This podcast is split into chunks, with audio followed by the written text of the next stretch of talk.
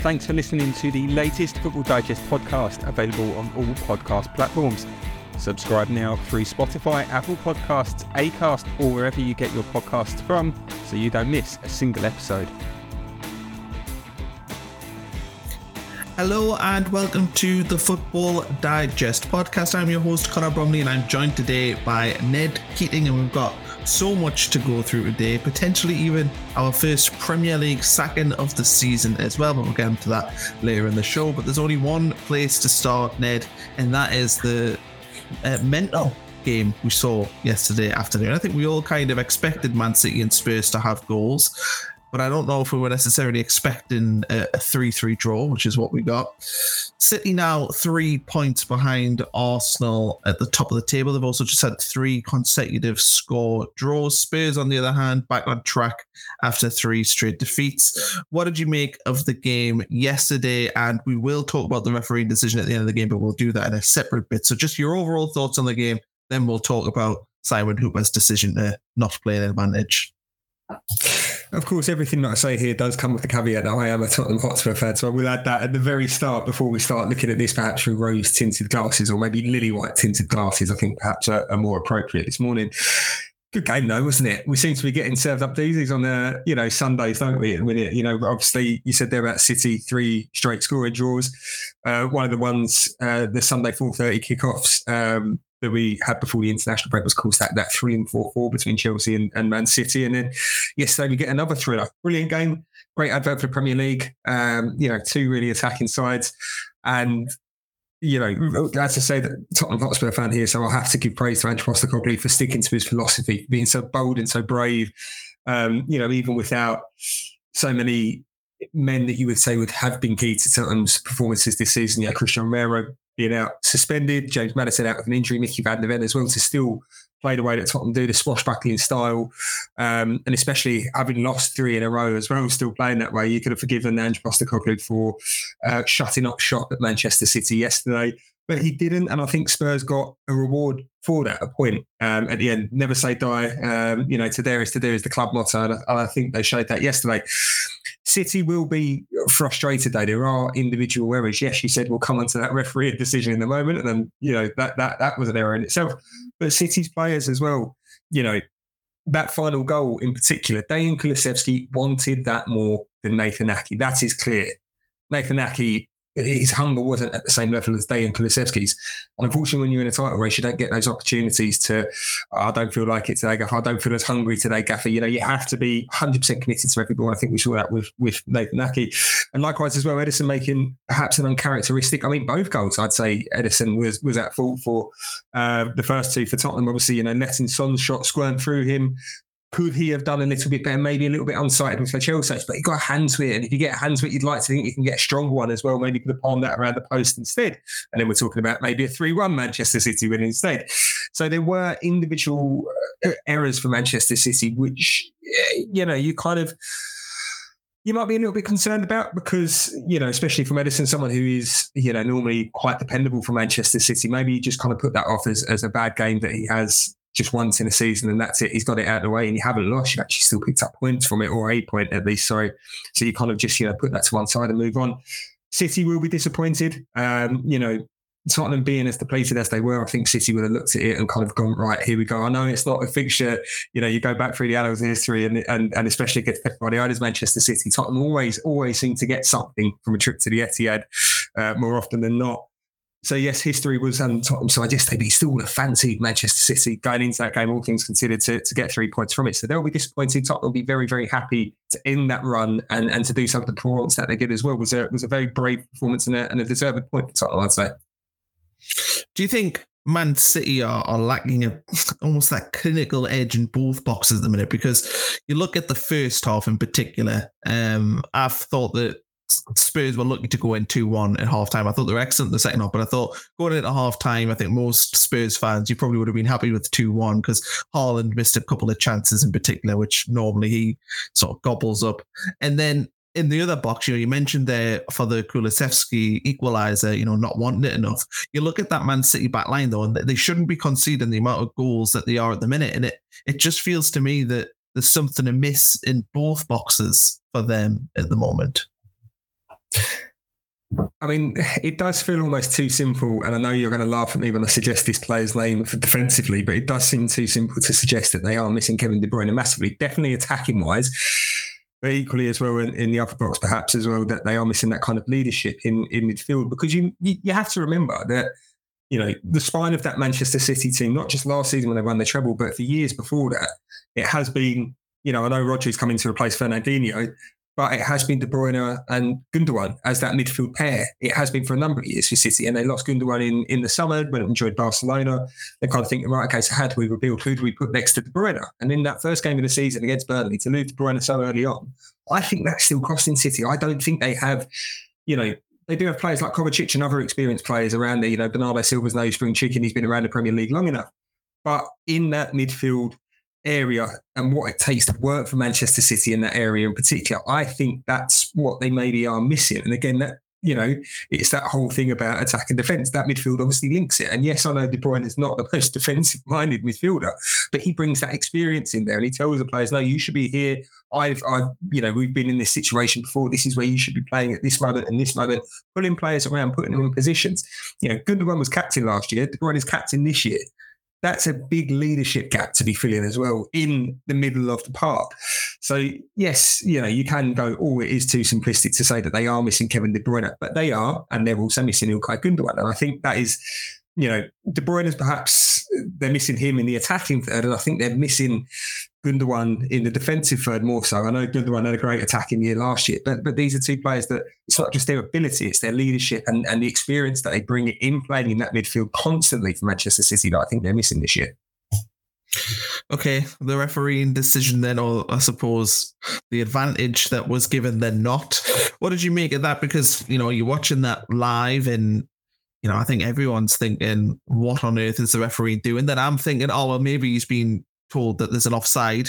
Grealish was maybe offside, so he's brought it back in that, you know, because they talk through the headsets, that's why. Then you see it and like, well, Grealish wasn't offside. It, it just seemed like a mind boggling decision because he, he played the advantage initially. If he just brought it back then, I don't think anybody would have complained, but he played the advantage. And then as soon as the advantage was being used and Grealish was kind of running in, you know, on goal, he, he brings it back. It just seemed a really strange decision from the referee. Well, even in your suggestion there that he may have thought it was offside, we see so many examples now that they just let it play through and then they show the flag afterwards. You know, if the goal goes in the back of the net, sorry, the ball goes in the back of the net or, uh, you know, misses it and then they put the flag up afterwards. And I know there's some people that, that think, oh, it's disgusting. If you think it's offside, put the flag up straight away, but at least you let it play through to the end and then we could have had a decision on VAR. Now, yesterday we didn't have to go to VAR. Listening to Ally McCoist um, this morning on the radio, um, saying it's refreshing that you know it's it's a mistake, an officiating mistake, and it hasn't involved VAR. And I know it's kind of a little bit tongue in cheek, but I, I kind of get what you're saying there. It's an honest mistake. You know, Simon Hooper will look back at that and kind of go, "Yeah, look, I got it wrong." You know, probably panicked, probably got a bit flustered. Um, and it's it's just a genuine human mistake, but it's kind of I don't know. It almost feels. I kind of get what McCoist was saying. You know, it kind of almost feels nostalgic in a way. It's been a while since we've been, uh, you know, a genuine referee refereeing on-field human mistake. Normally, it happens in the rooms at Stockley Park that we see the, the mistakes happen these days. Um, yeah, and it is unfortunate as well. You know, we were speaking off air just beforehand that um, again, as a as a Tottenham fan, I, I, I do happen to remember that Simon Hooper also happens to be the man in the middle uh, when when Luis Diaz had his goal disallowed, and again, that was a, an officiating mistake, but that was caused by Stockley Park. You know, so it wasn't his necessarily poor old Simon's fault that day. We, we can't put too much of blame on him on that one, but yeah, it wasn't a good look. He'll look back at it and kind of, you know, he'll know himself that he got that wrong um, you know, to play it and then stop. And it's it, it's like when you're at, a, you know, a kind of mini roundabout, isn't it? And you're not sure whether or not you go, and you kind of go and then you stop and you hesitate and you might cause a crash. And you know, on a, on a driving test, let's say that they kind of flag up straight away, isn't it? And they kind of give you a major for, I think, or, or whatever it's called these days. Um, yeah, from from a Tottenham point of view, I think we definitely got away with one there. From a Manchester City point of view, yeah, boots on the other foot, I'd be livid, I'd be fuming at that point. Um, you know, it, it was it, he still had work to do. There's no denying that Jack Grealish still had work to do. He still had a couple of Tottenham defenders around him. But you'd like to think that he would have had at least kind of, I think he had a maybe a yard or two head start on them. So maybe he still would have bared down on goal and, and tried to finish. So yeah, he still had work to do. He'd like to think he would have at least got a shot away. Um, Manchester City have every right to feel aggrieved. Tottenham will feel very, very lucky, and Simon Hooper will feel very, very embarrassed. I think. Yeah, I suppose does it even out over the season? I do remember. Um, I think it was Akanji scored for Man City against Fulham earlier in the year, or Akanji was in an offside position when it was headed in. So, and they got away with one that day. So maybe it does all balance out over the season.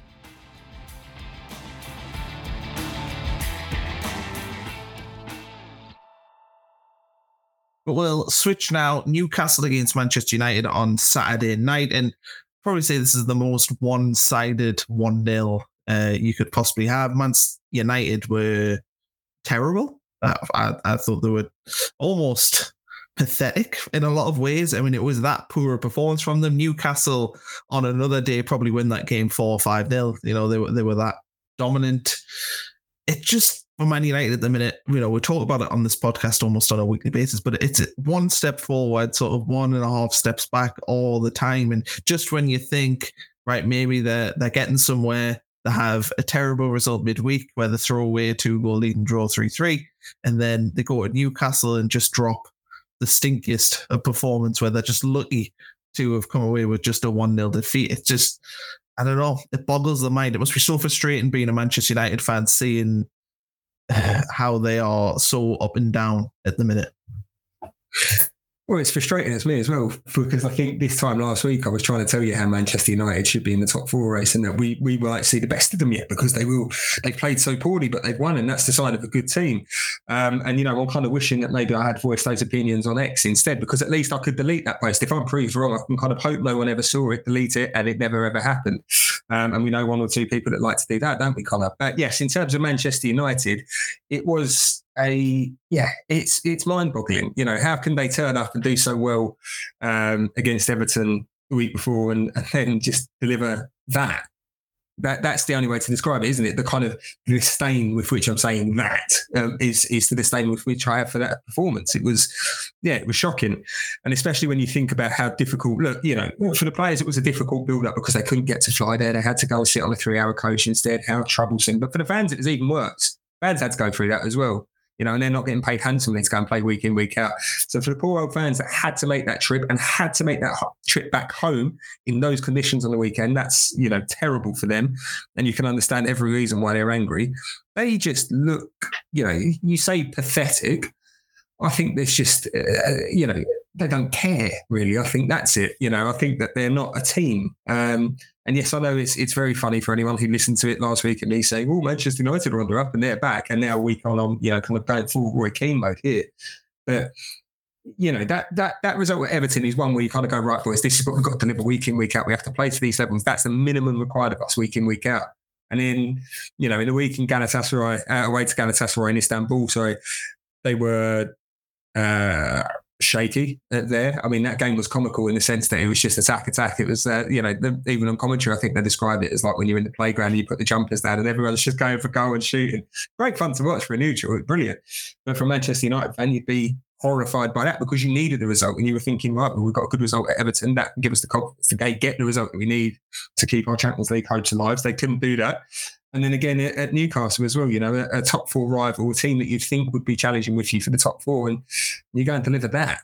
Um, yeah, just, just, uh, but yeah, I, it's just uh, what's going on there. I mean, I can't even find the words for it. I'm not even a Manchester United fan, and I can't even find the words for what's going on there this season. It's just for the quality that they have available to them, it is not good enough. Three words sum it up quite nicely, I think.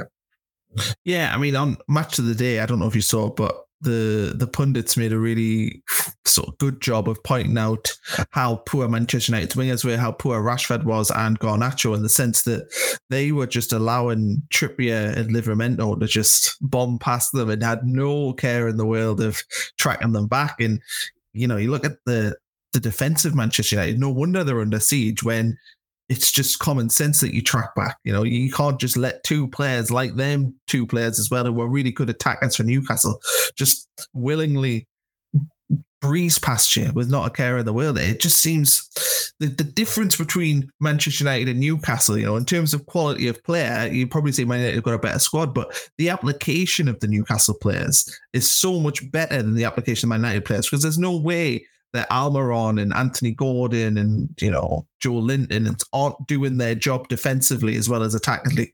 They they will track players back and they'll work hard. And every time you watch Newcastle, you see a team that is drilled, works really hard, and just tries you know their best to to perform. In Man United, you can't say the same thing. Even when Newcastle played bad, they got beat at Bournemouth the other week. You know they've got mountains mountains of injuries, but you couldn't say it was through a lack of trying Whereas Manchester United on Saturday, to me, looked like a team. I'm not saying all the players, but there were certain players in that team where I would question if they could look themselves in the mirror after the game and say, you know, I did my best to win that game of football. You know, there was too many players had bad days at the office and had days where they essentially half, you know, I don't want to say half-assed it, but basically half-assed it you look at, you know, again, you know, we talk about benchmarks here, and you look at Manchester City, you look at Liverpool, you look at Arsenal, you know, even Tottenham, even Aston Villa.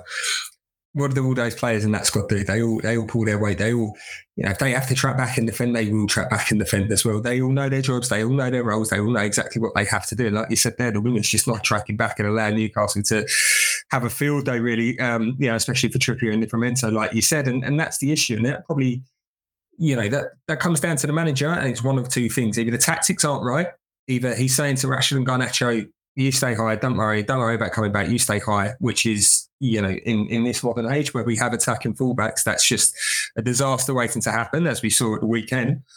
Or they're not listening. They're not getting the message. They're not taking it in on board. You might be saying to them, track back. And for whatever reason, it's not going in.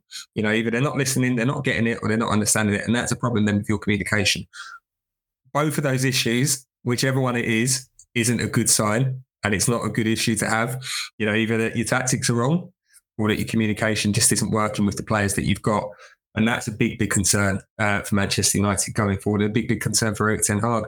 Um, especially if it's the latter, because then that suggests that the players are starting to lose faith in your ability as a manager. And I know we've, you know, we've seen it in the past that Manchester United managers losing the dressing room.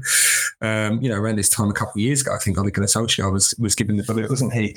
And you know, that was probably down to I think the players just didn't believe in him anymore. And I don't know if we're getting close to that situation with Ten Hag. You know, the players that he's got at his disposal should be doing better, but they still, you know, you still kind of look at some of those members of that squad and you kind of think, is Anthony Martial good enough for Manchester United? Has he ever been good enough for Manchester United? No. Um, you know, Andre Onana, a couple of errors again last week at Galatasaray. I know Erik Ten Hag was at pains to point out in his pre-Newcastle press conference that the stats say that Andre Onana is the, the second best goalkeeper in the Premier League. Um, but you know, with my own clear eyes and your clear eyes, and I think the clear eyes of most of our, our listener audience kind of would, would agree that actually he's not the second best goalkeeper in the Premier League. He's he's had a difficult start to life at Manchester United. Has he been good enough so far? You know, Harry Maguire was a player that they tried to move on in the summer. He's now getting in for whatever reason, and again, we don't know. We don't see the stuff in the training ground as much as we'd like to, um, and we're not as close to it uh, to the action as much as we'd want to be. But for some reason, Harry Maguire's getting in over five times Champions League winner and World Cup winner Raphael Varane. So what's happened there? What's gone on there? Um, it's uh, you know, it, it, just seems like after, you know, I know I was at pains last year to say I think there's still work to do at Manchester United. I know a lot of people said that oh, he's had a great first season, got into the Champions League, won a trophy, but I think that that was, you know, getting into the Champions League was in part down to bad seasons for Tottenham, for Chelsea, for Liverpool, which Manchester United benefited from, no doubt but it still felt like he took a positive step forward last year. There was positivity around the club again. And it just seems that within the first, what is it, not even four months in the new campaign, we're not even probably, yeah, four, of December, we're about four months into the new campaign now, aren't we? And it just seems to have all just dissipated and gone like that. And it shows how quick and how fast things change in football that you can be this great positive man enacting positive change one minute and then very quickly results that go your way and, and it's all going against you the next.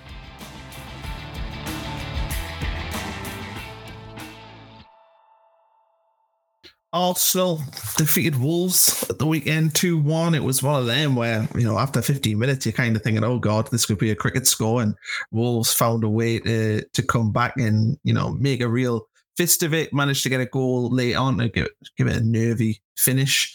But these are the type of games, you know, in my head, I'm thinking back to like Southampton at home last season for Arsenal, Bournemouth at home, maybe. There was a few home games, though, uh, when they, they drop points that they shouldn't have. And I think the fact that they were able to see through this from being 2 0 up, but then Wolves coming back into it at 2 1. The fact that we're able to, to get the three points still and, and not sort of bottle it as uh, they've been accustomed to doing in the past, I think that's it's a good sign for them. And, the top of the Premier League still, you know, it's it's positive vibes. Very different to Manchester United, but positive vibes at Arsenal at the minute. And I was impressed that they picked up the three points after Wolves got that late goal. The concern that I've still got though for Arsenal, you summed it up in that first 15 minutes, could be a cricket score, is that they aren't getting the goals that they need to see games out.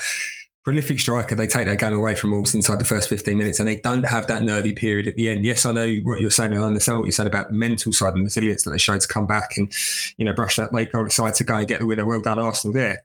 But you look at, I was, as, you were kind of asking that question, I was just getting the Premier League table up in front of me again, and, and you kind of look at it. Arsenal scored 29 goals so far this season. Fair enough, that's, you know, averaging over two goals a game. But less goals than Liverpool, City, Villa, who ran out the top four. Newcastle in six have more goals than Arsenal, but even Brighton, Brighton down in eight have more goals than Arsenal this season. Fair enough, it's only one goal, but it's still more goals than Arsenal this season. So for me, I think that that's still a concern. At some point this season, I think the goals, or at least trying to find the goals that you need to win a title, Arsenal might struggle for if they don't go out in January. And I know we've said a lot about this on this podcast already, but they need to go out in January and find that 30 goal a season striker. They don't have it at the minute. They thought they maybe were buying that with Gabriel Jesus last summer. It hasn't happened for him yet. Eddie Nketiah has shown glimpses, but he's not kind of follow that up consistently enough to kind of say that he's a 20, 30 goal a season striker. Maybe that's it. Arsenal just need a 20 goal, not even a 30 goal a season striker, just a 21. Um, and that might be a little bit cheaper for them. And that's it. I think they do need a striker in January. And I think that that game at the weekend, yes, they won it and they'll be believed that they won it. But I think that highlighted the need for a striker because they take that game away from Wolves if they take those chances and they don't have that nervy end to it. I understand your point completely. Great mental strength from Arsenal to, to brush off the setback, come back and go on and win. But for me, I think it highlighted the need for a striker for him in the next month when the uh, when the transfer window opens.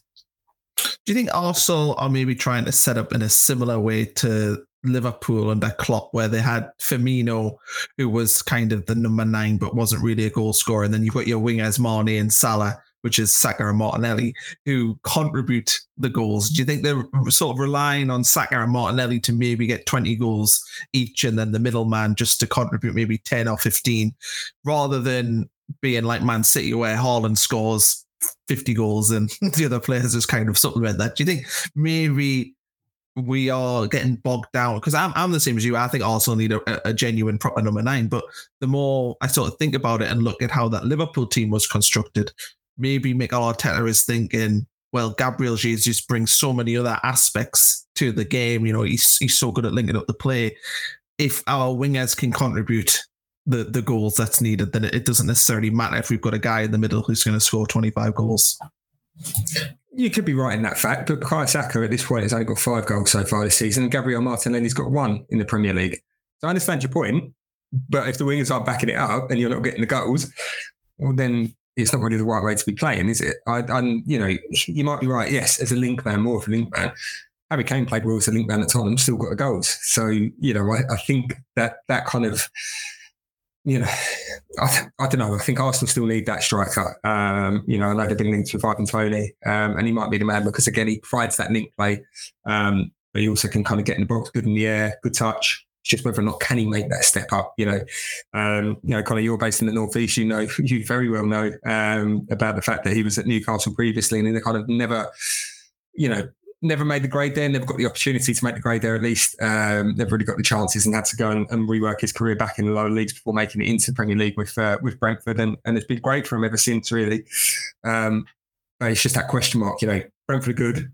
But Arsenal probably in terms of the tier of the Premier League, you know, probably goes Brentford, you know, teams like at the minute Aston Villa and and you know all the others looking to crack into that those upper echelons, and then you have that upper echelon above, and he's going from Brentford, which is probably just on there, you know, kind of the teams that are battling to go into the top half, to then the teams challenging for Europe, to then the teams challenging for the title. He's, he's trying to make two steps up, I think, in the Premier League.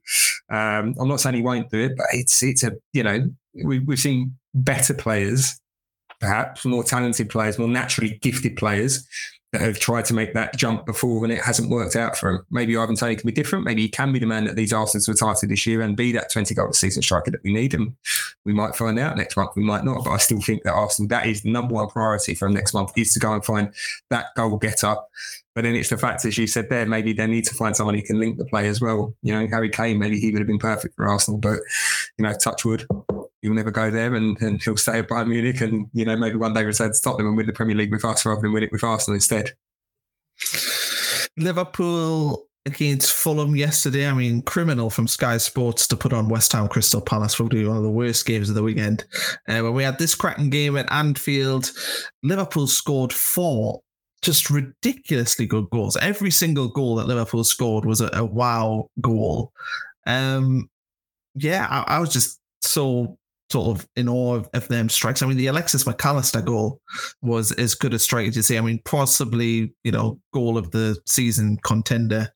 Um, there's probably th- three in this game, to be fair, because Trent Alexander Arnold's free kick was unbelievable as well. But just four really good goals. Fulham put up a really good fight as well, and, and they'll be bitterly disappointed to concede two goals uh, in two minutes right at the end of the game and lose the game 4-3 but to me this was a sign of that liverpool team of a, a, couple of years ago. You know reminds me of remember when they beat barcelona in the champions league and they just had that never say die attitude. And i know this is fulham and not barcelona but it felt similar to me the vibes at the end of the game the way the crowd went on that this team's you know potentially going to do something quite special this season. And you know coming in the face of adversity coming back and, and winning that game 4-3 i think was was a, a real statement from Liverpool. 100% agree with you. I think this team is going to do something special because that's the kind of win. it's one of those ones, you know. I was I was, uh, I was with my dad yesterday in a pub and we were getting the updates uh, through, and of course he was livid when Fulham took the lead so late on, and you kind of go, yeah, this is this is the game that kind of puts the death knell on, on Liverpool's title hopes or any title hopes that they would have had because you kind of those games against Fulham at home you kind of have to win and you kind of need to win them and, you know because Manchester City will probably beat Fulham at home and, Arsenal as well. Um, although I think Arsenal dropped points against Fulham earlier in the season, didn't they? So, so I mean, Liverpool maybe if they only got a point out of it, they wouldn't have dropped many against Arsenal in the grand scheme of things when you kind of match it all up. But the fact, as you said there, that they went on to win it and how they won it as well, that's going to give them so, so much confidence and so much belief as well you know, you were saying there about the Barcelona game. I actually think it's that title winning season. You think back to that 1920, and what was it? I think the Aston Villa game, wasn't it? Like the 90, 13th minute of, you know, obviously I'm being ridiculous there and, and being facetious, but it was the a stoppage time, wasn't it? At Aston Villa. Um, and they got a winner. And I think likewise against, was it 21 22 as well, that they left it quite late in a few games. I think Wolves as well, with Divock Origi came on from nowhere and, and kind of I know they didn't win the title that year, but they put up a great fight against City in it and, and obviously won a couple of trophies as well. So yeah, I think the belief back in this squad. I think we saw that at the weekend, and that win will give them so much. And Trent Alexander-Arnold as well. What a what a uh, uh, season he's having for Liverpool as well in that kind of, you know, what do we describe it as a, a right? It's not a right wing back because he slots in the middle, but he's not a right back and he's not a centre mid. He's kind of somewhere in the middle and he's not defensive mid. You know, FIFA, what was it? The old FIFA games would, would describe it as an RDM, wouldn't we? You know, kind of just floating between the two and having the lines kind of tracking him in there and everywhere. But great for him as well. Um, you know, he's he's he's having a phenomenal season and, and something for the Liverpool fans to get behind one of their own in particular. Um, and that was what he's just going to do both Trent's confidence, which is going to be sky high in a minute anyway, for the way that he's playing, the world of good, and, and also Liverpool as well. I think they are well and truly back and they are well and truly in this title hunt. I think on Football Manager they call it an inverted wing back. I think is the, the term that the, the right backs who play essentially in, in central midfield. Sunderland do try and do that, but they're not very good at it. But uh, yeah, it happens up and down the pyramid. Um, first Premier League second could be on the horizon. Sheffield United lost 5 0 at Burnley. And you know, I talk about Man United being pathetic, but I mean, this was truly pathetic from Sheffield United at the weekend. It's not the first time they've put in a, a really poor performance. Mind you, saying that, it might just be that they lack the quality to be a Premier League team. And Paul Heckingbottom even said at the weekend after the game that the owners are more interested in finance than they are football. So possibly one of the reasons why he's been called into the office this morning to maybe explain his comments. Is this one last throw of the dice from Sheffield United to stay up, or I mean, they're currently on pace to finish with about 15 points. You know, it's been that poor a season is there any chance that anyone could come in and, and, rescue this team and get them to finish with the 33 points that maybe need to stay up? Uh, no, in short. you know, you're saying there that they're on track. I think I saw a stat at the weekend that, you know, they might be on track if you, you kind of times it out to, to get 15 points. But actually, I think Derby, that horrific Derby County side, had more points at this stage of the season than, than, um, than Sheffield United currently have. Roll of the dice. Um, if Chris Wilder is considered a roll of the dice, I dread to think what situation you've previously found yourself in, but we're finding out the answer with Sheffield United. Um, that first season in the Premier League, they done really well. There's no getting away from that. When they first came back in under under Chris Wilder, you know, done a done a really solid job there, and well, more than a solid job, done a great job to get them into the top half. There's no denying that.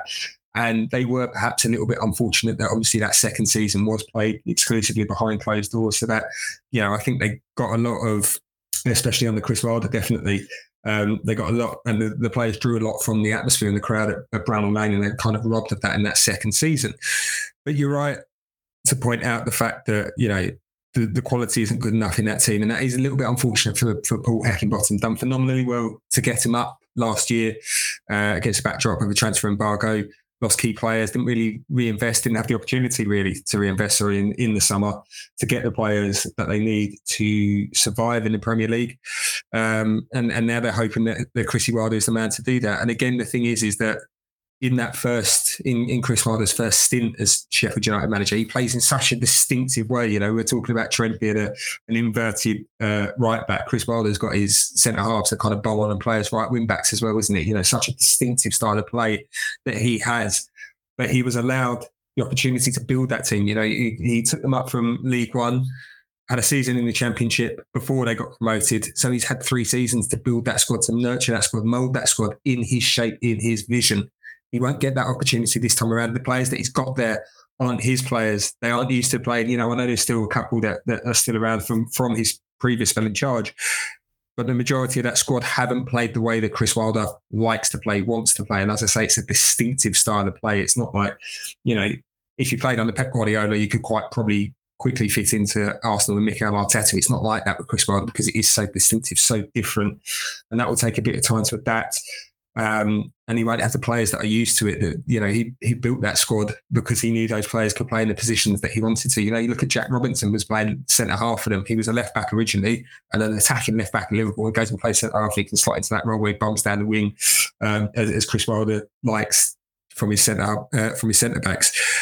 I think it's you know, bless him. Enjoy the ride, Sheffield United fans, because I think it will. You know, I, I don't anticipate them being around in the Premier League next year. Um, and, you know, Chris Wilder, good luck to him. But I think it's difficult on all counts because, you know, they won't be able to get the players in that they want to be able to play the football that Chris Wilder will play, and Chris Wilder won't have the players that he needs at his disposal to make that uh, that quick jump as well once he gets in there. You know how I'd love to see get that. I know Chris Wilder seems to be the favourite, but imagine if Neil Warnock, you know, had that one last hurrah because this is what he does, isn't it? You know, this is what he does at championship level. He, he comes in late in the season and he he picks up a few wins and gets things going. I just wonder if that kind of appointment makes more sense because the thing with Chris Wilder, if he takes the job now, is the writing's on the wall for Sheffield United season. The chances are they're probably going to get relegated with less than 20 points, no matter who they bring in, because their team's that poor. So Wilder probably is it's going to struggle to be there next season because they'll likely have done so bad through no fault of his own. To me, they need a short term appointment to the end of the season rather than somebody to build the football club because it's it's basically a firefighting job at the minute. You know, there's no building, there's no preparing for the future. It's let's see if we can try and stay up, but ultimately, you know, you want the, the person to take the job in the summer when you're relegated and, and rebuild the club properly. So to me, I would just love to see Neil Warnock back in the family. I think it would be drama. I think it would be great to have him in. I think for people like us who, you know, look at press conferences all the time, I think it would be a, a fantastic appointment. I don't know. Is it too are we too far past Neil Warnock in the Premier League? Do you think that's just never going to happen? Is third on your list by any chance Sam Allardyce? Uh, sorry, second on your list Sam Allardyce, and third Tony Pulis by by any chance? Martin O'Neill as well. Does he feature on your list at all? No, I don't think it matters too much who's going in there. Um, you know, you feel sorry for Sheffield United because they've done so well last year to come up, uh, as, as we said there, gets a backdrop of a, of a transfer embargo. and they've not been able to fully capitalise on their return to the Premier League. And you kind of feel sorry for the fans in that respect because, you know, it is tough. Yes, you're in the Premier League, but it is tough watching your team get beat week in, week out and, and heavy defeats as well, you know, such as the one Burnley weekend. Um, yeah, it's, it's, it's, a, it's hard to see it get better in terms of them climbing out the relegation zone between now and the end of the season. Um, and it doesn't, for me, you know, I'm sure many Sheffield United fans, if they're watching this, listening along to it, will like to remind me of this come May if they do stay up with Chris Wilder at the helm. But I don't think it matters who's in charge. I, I still think the writing's pretty much on the wall for. Bless them. Yeah, well, what a, what a somber way to end this podcast. But thanks, Ned, for joining me today. Thanks, everybody, for listening, and we will catch you next time.